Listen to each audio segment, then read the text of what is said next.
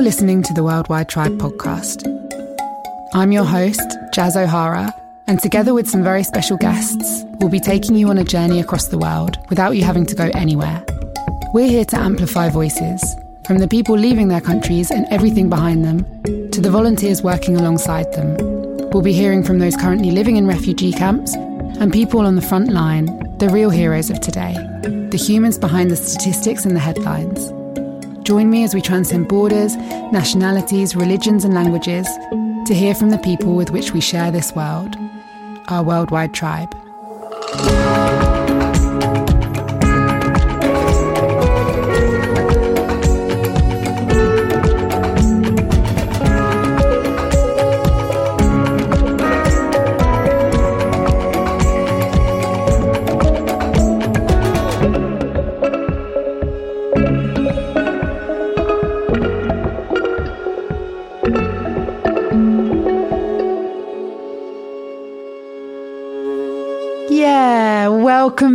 To the Worldwide Tribe podcast. I am so happy to be saying that. I'm buzzing. It's been absolutely ages since the last episode of season three. So this is season four. Welcome. This is episode one of season four. And yes, as I say, it's been a few months since the end of season three with that epic conversation with former radical jihadi Manwar Ali. If anyone hasn't listened to that one yet, I would very, very much recommend it.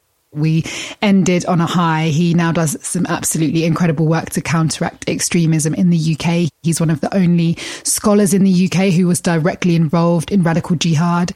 Anyway, I'm not talking about previous episodes. I'm talking about today's episode and what season four has got in store for you. I'm super, super excited to be sharing some amazing guests. I've already recorded some episodes, which you are absolutely in for a treat with. But before jumping straight into a conversation with a guest, it felt right to me to chat to you a little bit because it has been a few months and lots has happened in that period of time. And lots of people have been asking me what's been going on to give a little bit of an update. So here we are. This is what this is. There's a few things that I really wanted to talk to you about today. And one of those is the trip that I made to Beirut after the explosion there on the 4th of August 2020. You guys might remember it, although I have to say it did kind of grace our news for a short period. It was all over social media. Everyone was really shocked for a few days, really, maybe a matter of weeks. And then quickly things settled down. The world forgot about it, I guess. But a year previously, I'd been in Beirut and I've been working in Beirut for the last few years with some incredible people there. And it was very much on the forefront of my mind um, during the weeks following the explosion. We were fundraising, I was writing a lot about the situation there. And I really felt the urge to go and do what I could to support the community that we support there anyway. You know, we support Syrian refugees in the city, uh, of which there are many, and they are the most vulnerable in that society often. And when something like this happens, this explosion, it's the most vulnerable that are most affected. So, anyway, I made the plan to go to get out there. And before I went, I was really feeling the weight uh, very heavily of the impact of the blast. I was focusing a lot of communications around the destruction and the impact on people's lives, the victims, I guess. You know, I was talking a lot about, yeah, the devastation in the city, how different it was now from the year previously, the memories that I'd had there, how, you know, it would never be the same again. Actually, on arrival there, I very, very quickly kind of changed my perception and the way that I was communicating what happened. And I, I kind of had some guilt about how I had been sharing the impact of the explosion and the stories of the explosion. I felt like I wasn't doing the people of Beirut justice because you know, very quickly I met some incredible people. I met a lot of grassroots groups doing incredible work, and the energy just reminded me actually of the early days of Calais in Greece back in 2015 when there was this incredible grassroots response of people just doing what they could normal people, everyday people, young people, old people rallying together to support the humanitarian crisis that was happening around them, basically. And that was the same when I got to Beirut. The energy of so many people supporting their neighbors in every way that they could, right? I actually wanted to read a message that I wrote on my Instagram page about exactly this. Instagram really serves as a little bit of a diary for me, really. It's the way that I kind of express what I'm feeling. It becomes a little bit of a journal. And this is what I wrote three days into that trip.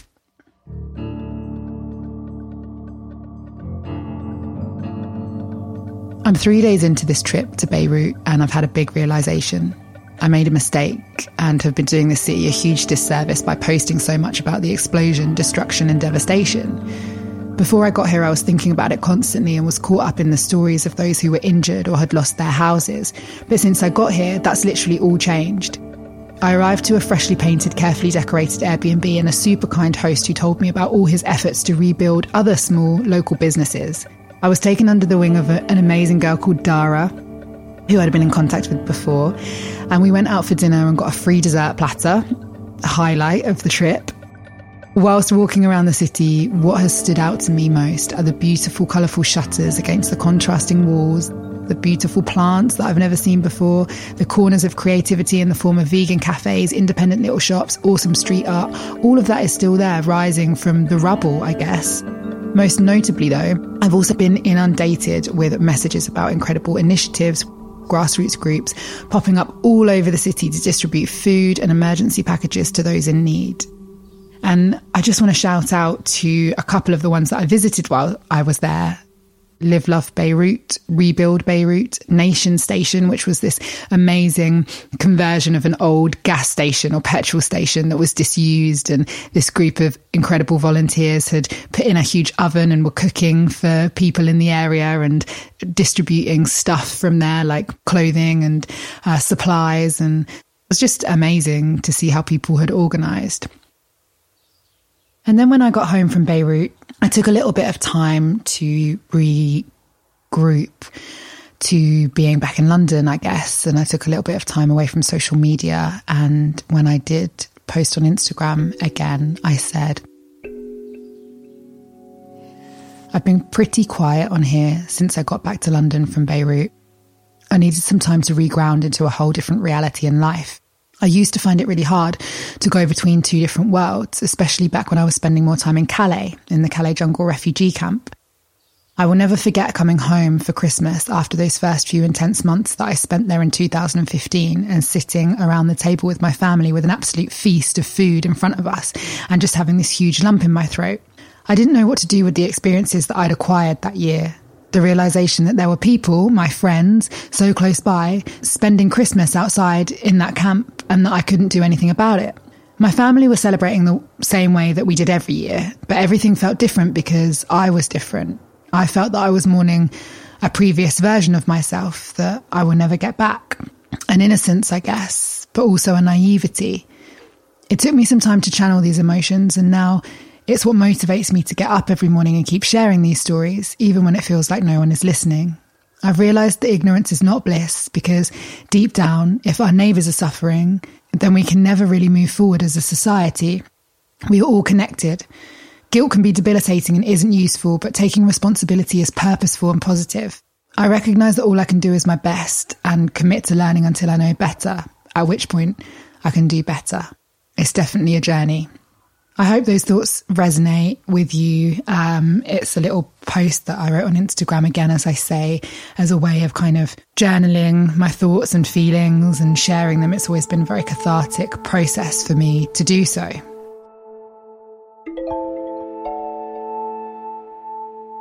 So, Beirut ended up being the only work trip that I made in 2020, I guess, or since COVID began.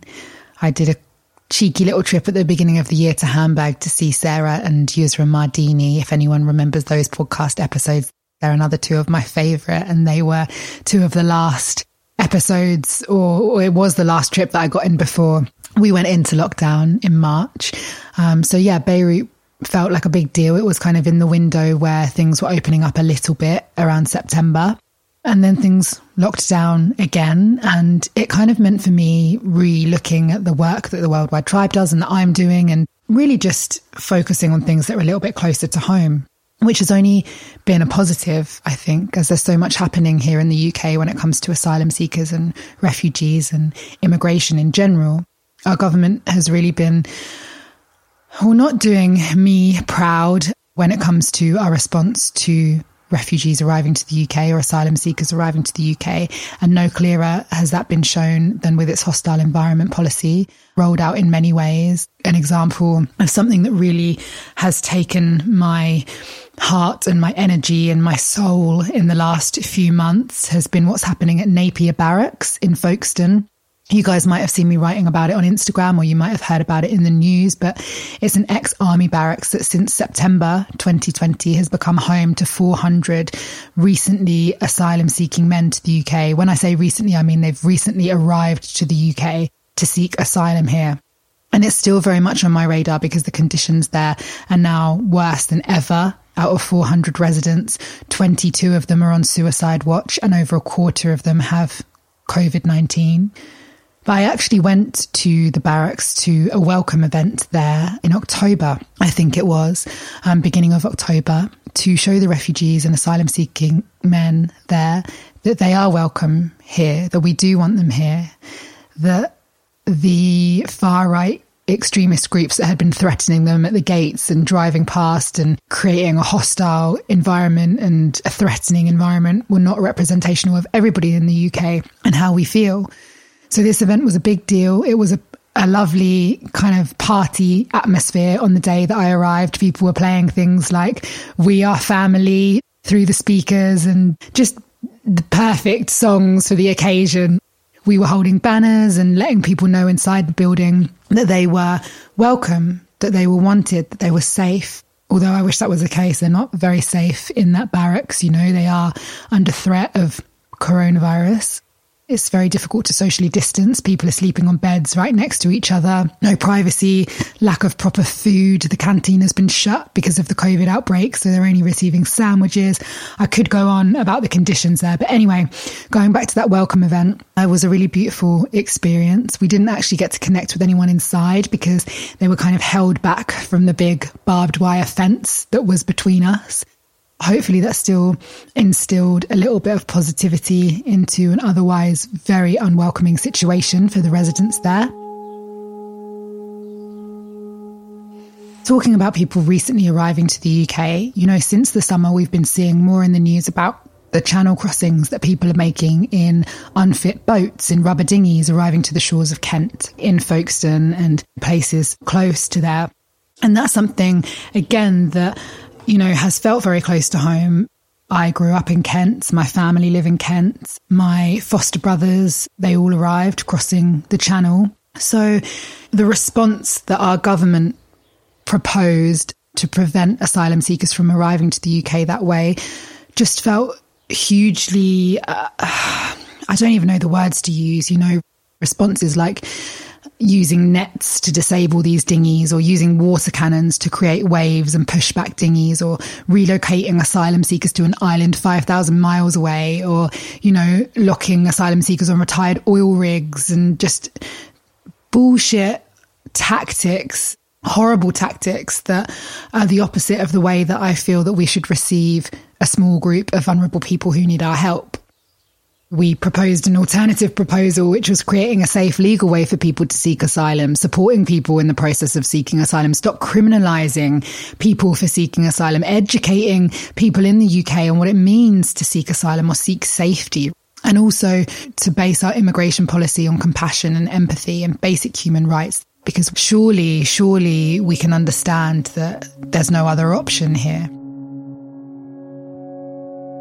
So, in response to these channel crossings, we actually made a film that we put out just before Christmas called Mother. You guys might have seen it on my social media. It was a really important film to me, very close to home, because it's the first time that we've actually, through film, talked a little bit about two of my foster brothers' stories, Mez and Bijo. And my mum appeared in the film as well. And so Mez and my mum, you've met on the podcast previously. They've both been guests. They've both talked about their stories and their journeys. Mez from Eritrea to England and then life in England since he made it here as a child refugee. For anyone who doesn't know, I've got four foster brothers who are all refugees. They all arrived to the UK as unaccompanied minors. And in the episode that I did with my mum, we talked about what it's like to be a mum of eight kids from five different countries. Yeah, we talked about it in audio format before.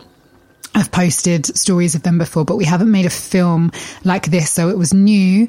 I was very proud to see Mez and Bijo in front of the camera telling their stories. You know, it's emotional for them to bring up trauma that they've experienced. We shot it on the beach in Hastings and we talked about their crossing of the water and what that felt like to them. And yeah, we put it out just before Christmas as a bit of an alternative Christmas story to highlight what our stance is when it comes to responding to people in need, to be welcoming to people in need. It seems pretty basic. I wrote on Instagram as well that I welcome refugees because if I was in danger, I hope someone would welcome me. And that's basically what it comes down to. Treat others how you want to be treated. So, yeah, we put out that new film and Christmas rolled around. On Christmas Eve, things were kind of coming to a head with Brexit and France had closed their borders and there were many lorry drivers stuck on the roads in Kent trying to get to the UK and it looked likely that they would be spending Christmas on the motorway in Kent unable to move forward, unable to move back. Kind of stuck there in these queues that we were seeing in the news. And um, Mez, my Eritrean brother, he has been working for Domino's this year. Uh, he's a delivery driver, but has actually worked his way up in the branch and is a manager now. But he actually delivered pizzas to the lorry drivers stuck on these roads. And to me, that just felt like a really beautiful sentiment for him to do that, especially because, you know, he came to the UK in a back of a lorry. So that's a bit of an overview of some of the things that have happened since season three of the podcast ended. But if I look back over 2020 and I think about what was the most impactful thing to happen to me, one thing stands out very clearly. And it's something that I haven't really shared much about on Instagram. I haven't talked about it on the podcast. And it feels like now is the right time the reason that I haven't been so open and forthcoming about this on Instagram is out of respect, I guess, for who it involves, for my family. But yeah, I'll, I'll just tell you what I'm talking about. So basically, in March 2020, I did mention, I did tell you guys, and lots of you might know that we got a new brother in my family, a fourth new brother. He's only 13. And in this podcast episode, we'll call him Z. And it was a huge thing for my family, like each of the times before. Again, for anybody who doesn't know, he's the fourth foster brother to join our family. The previous three are from Eritrea, Sudan, and Afghanistan. And each time it's a very beautiful and exciting thing. Yeah, it was just very exciting for all of us. And it's been the biggest blessing to come out of 2020. So, going back to the day that he arrived, it was March 2020, just before lockdown began, and we got the phone call from social services. And the minute that we got that phone call, I jumped on the train from London to my mum and dad's house in Kent because I really wanted to be there when he arrived. And I was so excited that I did record some clips and videos and audio bits that I can share with you today. Here's one from the train station when I was on my way. So the most exciting thing ever is happening right now. I'm a bit embarrassed to be filming this in public, but I'm too excited, so I don't care.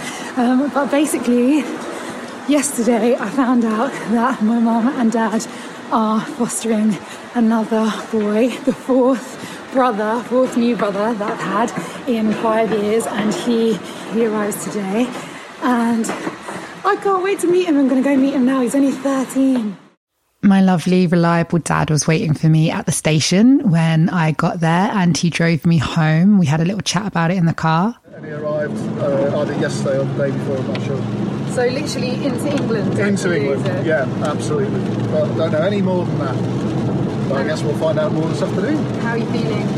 Excited. yeah, I just can't imagine how he must be feeling right now. Yeah, just just overwhelmed probably. Yeah. And uh, when he gets to our house, he'll probably feel even more overwhelmed because it's such a madhouse.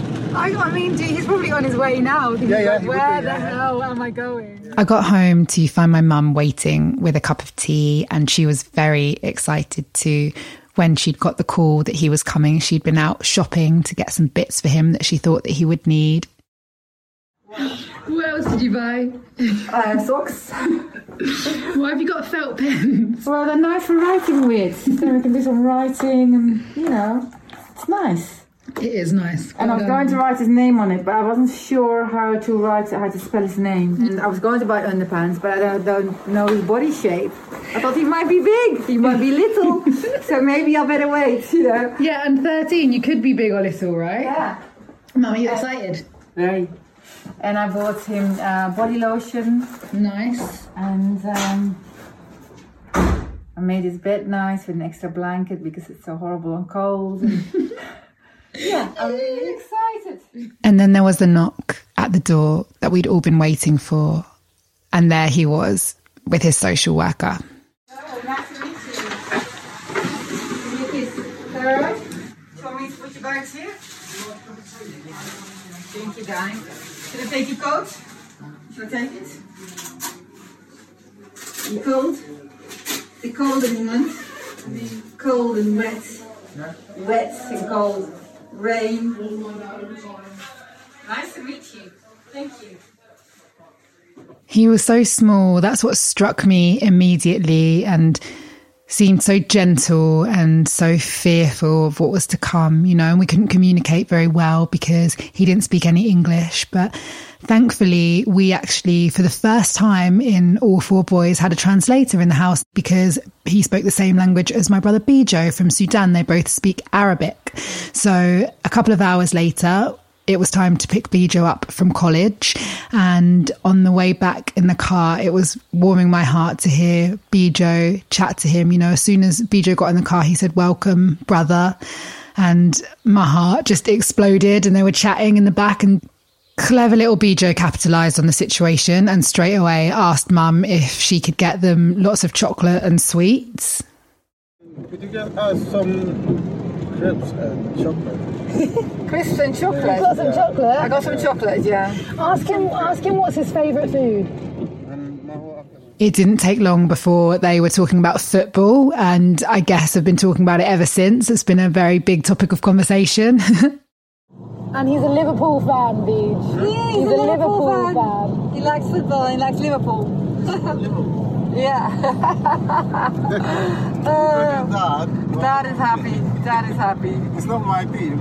I know. It's so funny.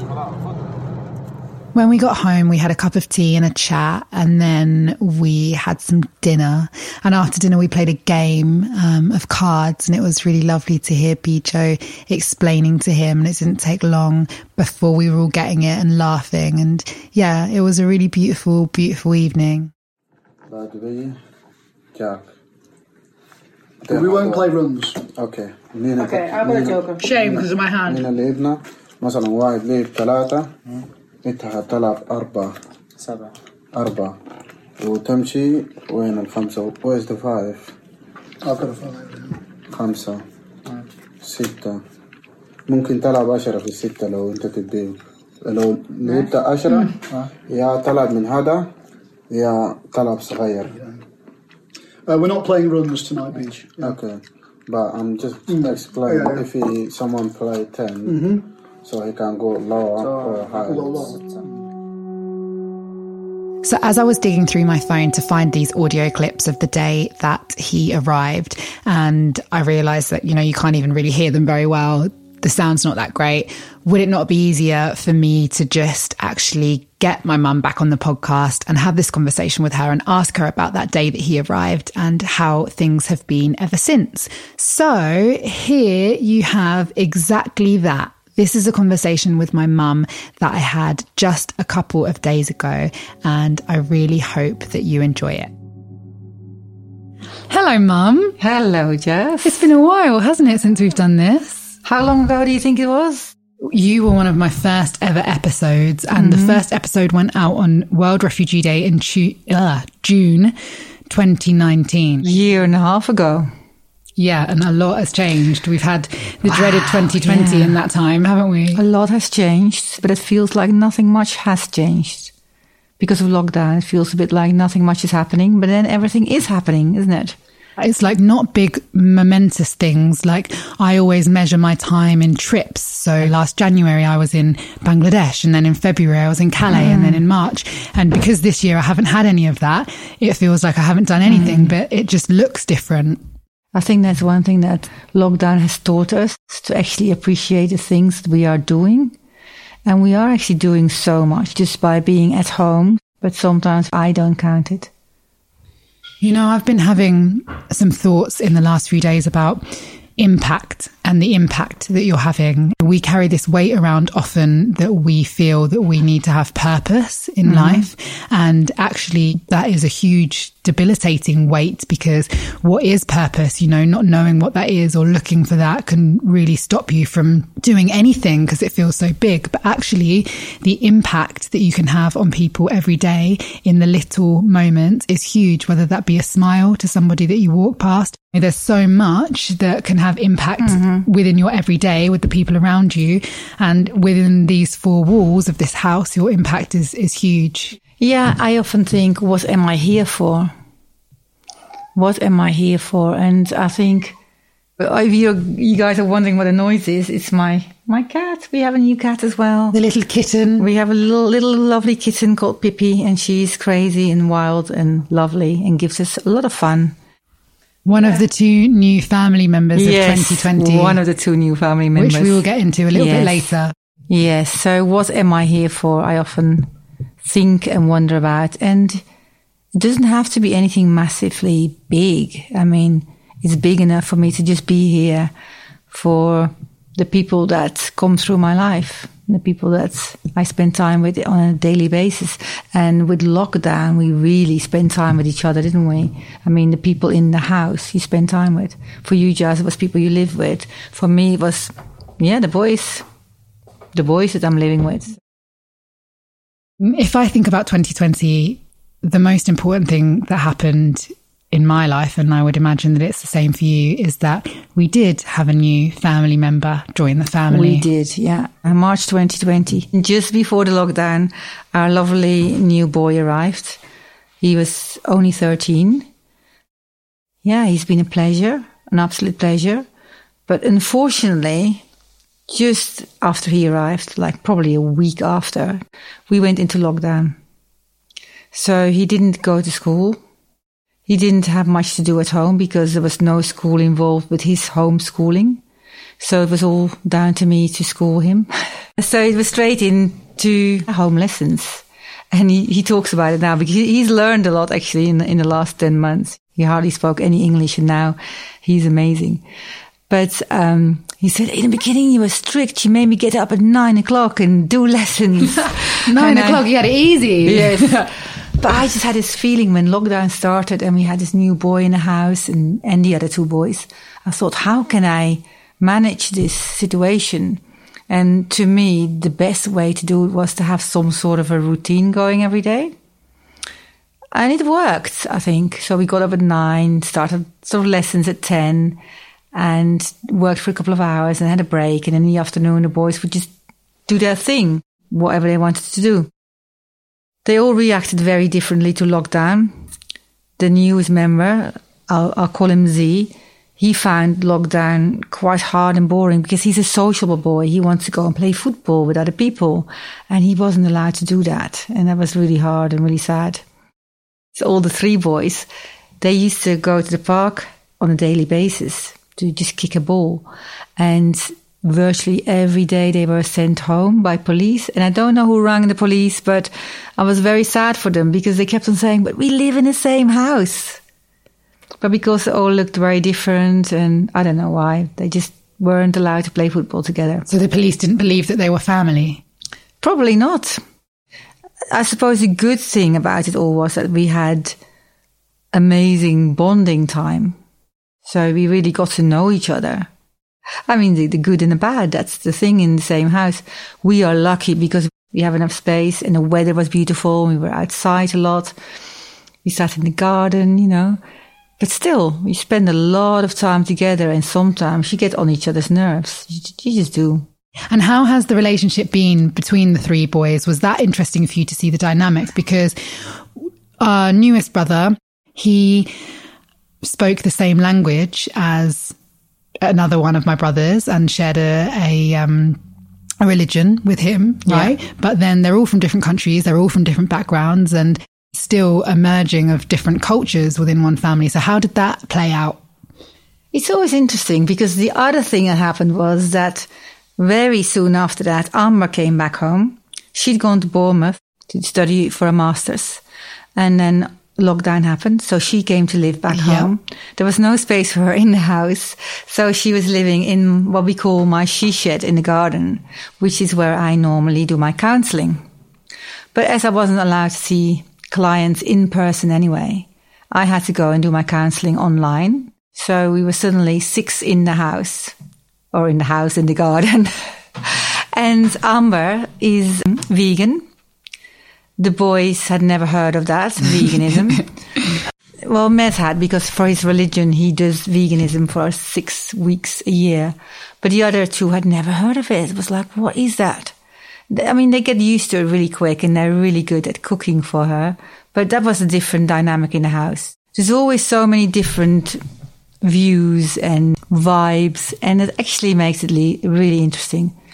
I love the fact that Amber was here, especially during this time of Z arriving, because she, I guess, is the epitome of a strong, very independent, very outspoken woman, yes, right? Who yeah, has yeah. strong opinions about a lot of things and I guess quite feminist in yeah, her approach to a lot of yeah. yeah, which you know we all are, of course at dinner time, for example, when, yeah. you know, she would want to have a beer with her dinner and the boys might not want that on the table if they were breaking their fast during Ramadan or something uh-huh. like that. It came up quite often yes. things like that, didn't it? Yes. And she said, well, why not?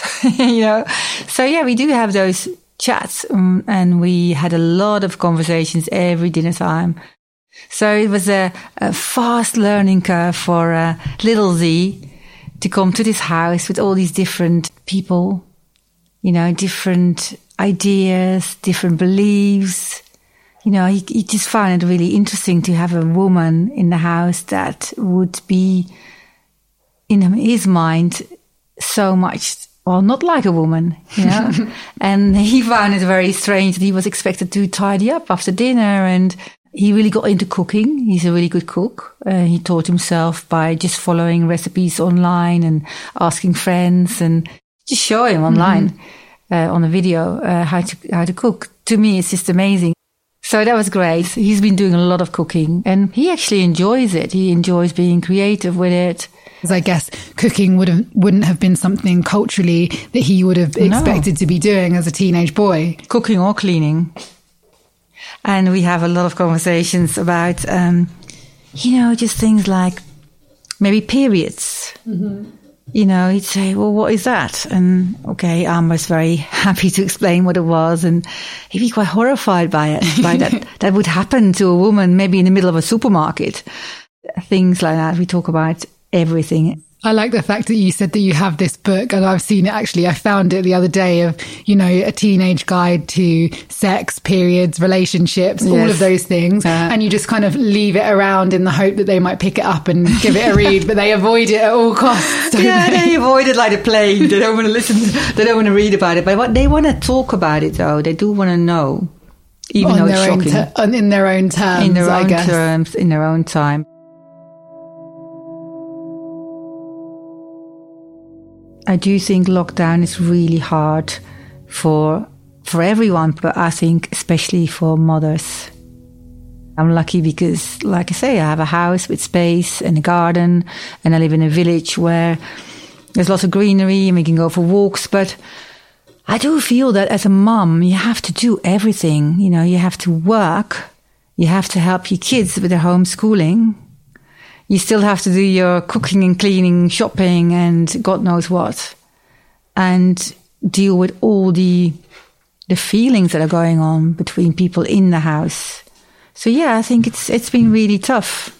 Well, yeah, you're holding space for not just people who are going through lockdown and having to deal with that, but also people that are dealing with trauma. The cat is just scratching, scratching around in the litter tray next to us. Excellent.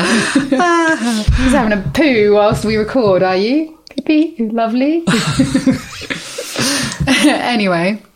Yeah, you're holding space for people who are not just experiencing lockdown, which is a big thing in itself, but also experiencing trauma and post traumatic stress of Yeah. the things that they've been through. change And- of culture.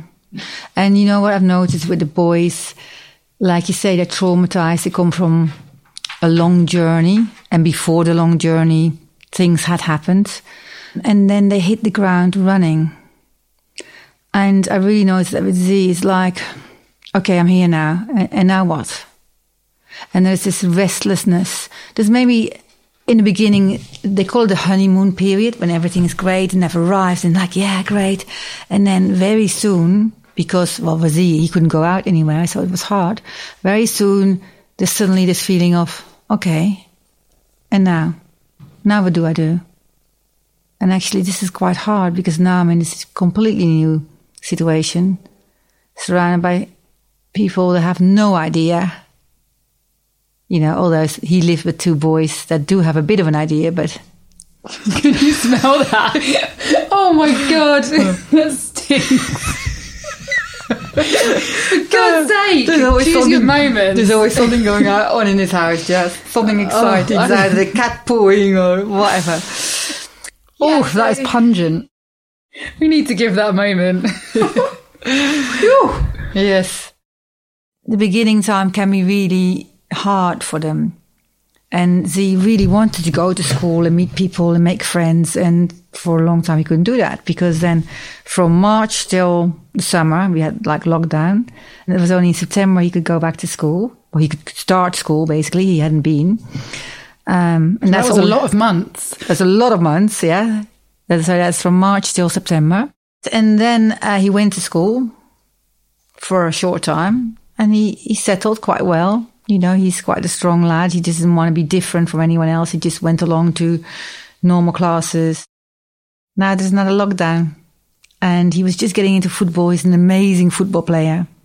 You can just imagine it when you really get into something like football or something you really love everything sort of falls into place. You know, your passion is there, and he made friends there. But now football is not on any, anymore. Really disappointing for him. I actually want to talk about that a bit more because he went through quite a dark patch of not having anything to kind of get up for, hmm. of having that long extended period here of hmm. not making friends. And when he could start playing at our local football club, things really changed for him and he turned a hmm. corner, right? And not just did he start playing for our local football club, they started bringing scouts to the team and he started doing trials for big London clubs and things were going really, really well. And what was really exciting about that was that the whole family was involved. That dad was driving him to games on the other side of London and Mez was going with him and taking it so seriously Yeah. and coaching him through these matches Yeah. and training him on a daily basis. And that was a really big thing for him when it came to regaining a sense of Yes. identity here in belonging, the UK. belonging. You know, that's when you feel like you start to belong because, you know, it start. It takes time to build trust for him. I always say to him, "It's okay. I don't expect you to trust me straight away. I trust you, but you don't have to trust me straight away."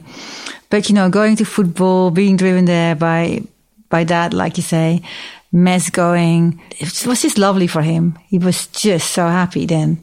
But now we're all back to lockdown, and yeah, it's it's tough. It really is tough for the for the young ones, and like I say, for me, it's tough too. Yes. Going back to that idea of trust, how do you build that? Because you're right, things like that take a long time. right? And if you're dealing with kids that have been hurt in the mm-hmm. past, do you find that that's a difficult thing to build up? Yeah, it is difficult, and they can be very wary, and they can see and hear things that aren't necessarily there because they're looking for it. I think all I do is just be there all the time, just be there, and just show him that I'm trustworthy and that I am there for him. But that's all you can do. And I think it's the same with respect. I've been thinking a lot about respect lately because I often hear parents say about their teenagers, especially, oh, he or she doesn't respect me. Respect actually means a sense of um, admiration, a feeling of admiration for someone, for what they've done, which I think is something you have to deserve in a way. You have to work on it. It isn't just there. And it takes time for that respect, for that admiration to grow. And I also always think it starts with you yourself. So I first have to show my respect for the child. And then I might at some time get some respect back.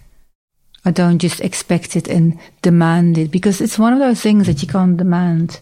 Just like you can't demand from a child to go to sleep. I mean, how do you do that if you can't sleep? I have clients who are mothers and they bring me this stuff and I think, yes, how does that work? What is respect? Why do we talk about it so much?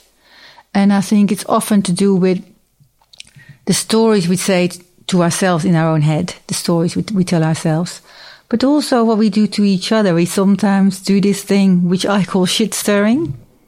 We say to our friends, Oh, does your kid say that to you or do that? Oh, my child wouldn't be allowed. That's not respectful. But often it has nothing to do with respect.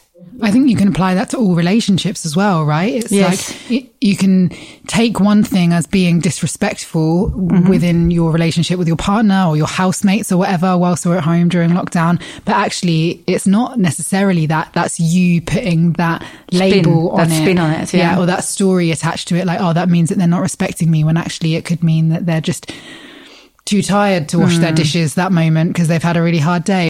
they might do it in the morning with pleasure. If we talk about it or think about it in that way, it can really make us feel angry. Oh, he should respect me or she should respect me mm-hmm. and they don't respect me. And it's a word that I think creates a lot of resentment. So when it comes to being that mother figure, not demanding respect, but actually you you do need mutual respect in this environment to kind of make things work, right? If they're disobedient or, you know, naughty or how do you deal with that? the way I, I tend to do it, I get curious about it. You say, Oh, what is it you need? What is it you want? And when he tells me what he needs and wants, I try to listen to it because if I say then, okay, I asked you what you needed, but I won't give it to you, that's not very helpful. I'm not always so sure of myself. Don't think I always know what to do. And I often say, let me think about it which doesn't mean yes or no. It gives me a little bit of time to think what I actually think about it rather than jumping to an answer. A little bit of breathing room. Like you guys never had a television in your room, right? And now Z is here, and what he desperately wanted was a TV and a um, PlayStation. Now, normally I would have not liked that, but now because of lockdown, I think, oh my god, the poor boy, he's, he's, he's gone crazy with boredom. Give him that. Give him that PlayStation and a TV so he can actually have some sort of relationship with some other boys that he's playing with, you know? But is that only because of lockdown or is there an added element of the fact that you feel that you are working through years of pain that they've experienced? So if they want a TV, sometimes I can imagine that it feels like, you know what, I'm going to give you everything that I possibly can if I can. Yeah. it is true what you're saying. It is a bit of both. Uh, you can't always compare children with each other. You can't compare people with each other. The situations between you guys and your foster siblings are very different. Why are you laughing? I'm laughing because this reminds me of our Christmas with Secret Santa that you rigged so that you could have Z, so that you could spend spend extra on him. yes, that's true. That's true. But I know what I'm doing, Jack. I know, I know, Mum. I trust you Im- implicitly. You know those boys better than anyone right now because you're with them every day, and I know that you feel what they're feeling, and I know that that's a difficult thing for you too because when they're down and they're hurting, that's affecting you, and Yeah. it's hard to separate yourself from that. But the Christmas was actually a good example because we do uh, Secret Santa at Christmas, which is lovely because I think it makes it much easier for me. And everyone loves the giving as well as the receiving, right? And we have like a budget and it works quite well. But when you guys were 14, you didn't have to do Secret Santa. you just got loads of presents, True. right? so that's also when I'm thinking about little Z. I think, oh, he's only 14. You know, it's different for him. He doesn't have to do a Secret Santa. But the other boys, I spoiled them the first few mm. years that way. So yeah, you, you got to be a bit flexible that way. And I think you guys are all really good because you understand that and you accept it. Everyone has been the youngest for a little while. You, you for the least amount of time, yes. But everyone has been the youngest for a little while. yeah, I don't even remember it. That doesn't count. No, you can't remember it though. Yeah.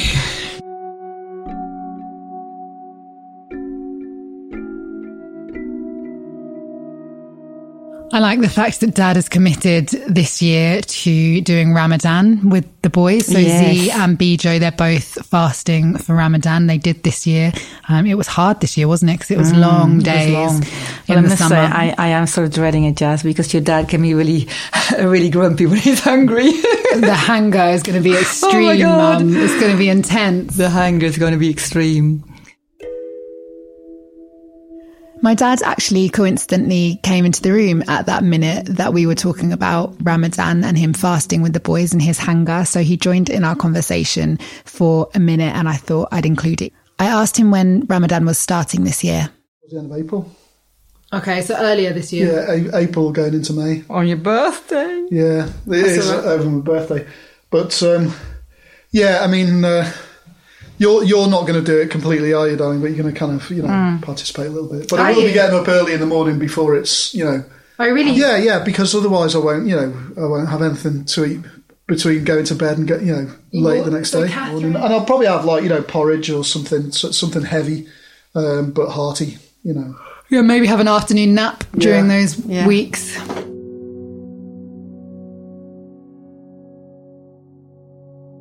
Going into the new year, 2021, um, we're still in lockdown, but is there anything that you're feeling that you know you want to focus on this year? Well, my word for my life has always been flexibility, especially since I've had kids, right? You know how people say, I've got a word for the year? Well, I always say, my word has always been flexibility, be flexible. You've had a word of three generation, no, three, what's the 10 years, three decades. Yeah, three decades, that's right. Because as soon as I had ch- children, I thought the only thing I can advise to anyone is be flexible because nothing ever happens as you expect it to happen with children. And I always like that proverb. I can't remember exactly how it goes, but it's very much like, uh, don't be like a tree in the wind because a tree might split and break. Bend like a reed, you know, like a palm tree or whatever. Go with the wind mm-hmm. flow with it. And I, I like that a lot.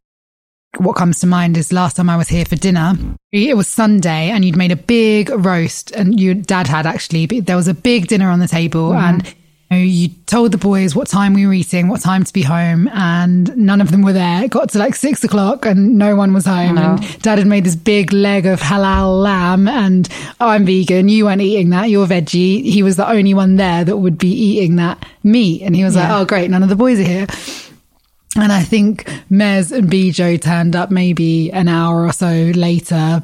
They're working for Deliveroo. Your response to that as soon as they arrived home was just to be happy to see them. Yes. And I think that's so important. Again, some people would say that's disrespectful, but to them it's not because they come from a very different culture where time is very different. Mm-hmm. We should stop making stories around that, making it mean something because to them it didn't mean any of that. And actually we had a really lovely time, didn't we? It just extended our dinner, didn't it? Yeah. Like we ate for an hour and then they arrived and we ate, we just sat around the table while they ate. And Yes, it was fine. Yeah. But it could have been horrible if I'd been angry. But the other word I was thinking of, like for this year, for 2021, for me, is visibility. For some reason, have I always been a bit shy of being seen, being heard, never thought that I had much to say. But um, I really enjoyed our last podcast. And this year I thought, you know what? I'm actually going to share more because I enjoy it and I think it's good for me. And I think it's a good challenge. So I'd like to be a bit more visible and be a bit more brave with that. And the boys sort of helped me with that because I, I explained to them why I want to do that. And um, that I want to upload some videos sometimes on my Instagram and they show me how it's done because they're much better at these things than I am. Yeah, and mum, I mean, if it helps you to know that your podcast episode that we did together is the most popular, bar one, which is Mez's, and that's why you're back. You're the only person, apart from Mez, who has been on this podcast twice. That's so lovely to hear because that's not what I expected. Do you know what? Me too. I thought the first time we did an episode together. Well, I know how amazing you are, but I just thought that doing an episode with my mum, maybe that wouldn't appeal so much to people because they would think, oh, that's a bit of a cop out. You know, there's not, a, there's not a big famous guest with a crazy story. But actually, I think a lot of people related to you and what you had to say really impacted people. And a lot of people have told me that they've listened to it more than once, multiple times. Um, so it's a real pleasure to have you back. And Jaz, on that note, there's one more thing I'd like to say. You know, as your mum, uh, I had to learn from your early age that I had to let you go as well because you were quite a strong, determined child. You were always raring to go from the minute from the minute you were born. So I learned very quickly that it was much easier and kinder on both of us if I let you go with a bit of guidance. So when when you were a teenager, you, you wanted to do things, go abroad, go places, and I tried to encourage you. And it didn't mean that I was never scared for you. I was, but I didn't think it would be healthy to allow that fear to stop you. Well, I would say that that's been my biggest learning this lockdown is to sit with my restlessness and that hmm. that is a big saboteur of mine that comes up for me regularly that I feel restless, that I feel that my success is wrapped in actively doing stuff and I only feel like I'm productive or useful or successful if I am doing and traveling and going uh, all over the place and also I guess it's a distraction from sitting with yourself. Yeah, you're totally right. It is a distraction from sitting t- with yourself, which is really painful and hard sometimes, Exactly. but also very good. Uh, and also, you know, I, I definitely seek validation in those things that I'm doing and coming back full circle, my feeling of purpose is kind of tied up in Doing. doing. And actually, I don't have to go far afield to have impact. Yes, To have those exactly. little impacts within your everyday. These podcasts, you know, this is something that I can do from anywhere. We can mm-hmm. do this at home. We are at home. And that's another beautiful thing I heard someone say once is that people don't remember what you've done. They remember how you've made them feel. I love that. the cat is drinking your water. The cat's come to join on the table. You've been the most distracting of all. This little cat, the other family member of the ever growing O'Hara family. What do you think, Mum? Do you think that this is it now? oh no, I'll never say this is it. Well, eight kids and counting. yeah. Time will tell, Jess. Time will tell. If more people come because they need me, then I'll just be very happy to have them To receive them. receiving their love as much as giving it to them. Well, I heard a quote the other day that really sat with me that if you do not allow people to give to you and you're not able to receive, then you are actually denying them of the ability to give. If you're a giver Absolutely. and you're a pleaser and you're someone that always wants to give to other people, you are denying mm-hmm. others the ability to do the same. Yeah, yeah, yeah. You need to hold space for each other and it needs to be a give and take. Yeah. And I hope that all of that space that you have held for us, that it comes full circle. You, what you give, you get back. And it does, it does. I have learned to ask from my kids, you know, for what I need sometimes, you know, like, can we do this? Can you do this for me? Can we If we I sit in front of you, will you give me a shoulder massage? Yes, yes, and you do it so well. and the boys do it as well. and the boys they? do it too. They're great. They're yes. all well trained in that. Yeah. Right, the cat's eating the cake now, so I think it's time to. The cat has got the cream, literally. yeah, she's the one who's disrespectful, if anything, mm-hmm. Mum. She's sat next to us eating our cake. Take, taking a shit. oh my god. Yeah, literally taking a piss. The piss, right. Love Thank you Jess. so much, and I love you, Mum. Love you too. I hope you enjoyed the first episode of season four of the Worldwide Tribe podcast. I'd love to know your thoughts on what you'd like to hear more of in the rest of the season. I already have some amazing guests lined up, but I'm always open to suggestions and questions. To get in touch, send me a direct message on Instagram at the Worldwide Tribe. If you enjoyed this episode, please share it, rate it, and leave a review. It helps more people to find this podcast and it helps me to keep bringing you these stories. The more people who come on this journey with us, the more connected we all become, and the more we unite as one worldwide tribe.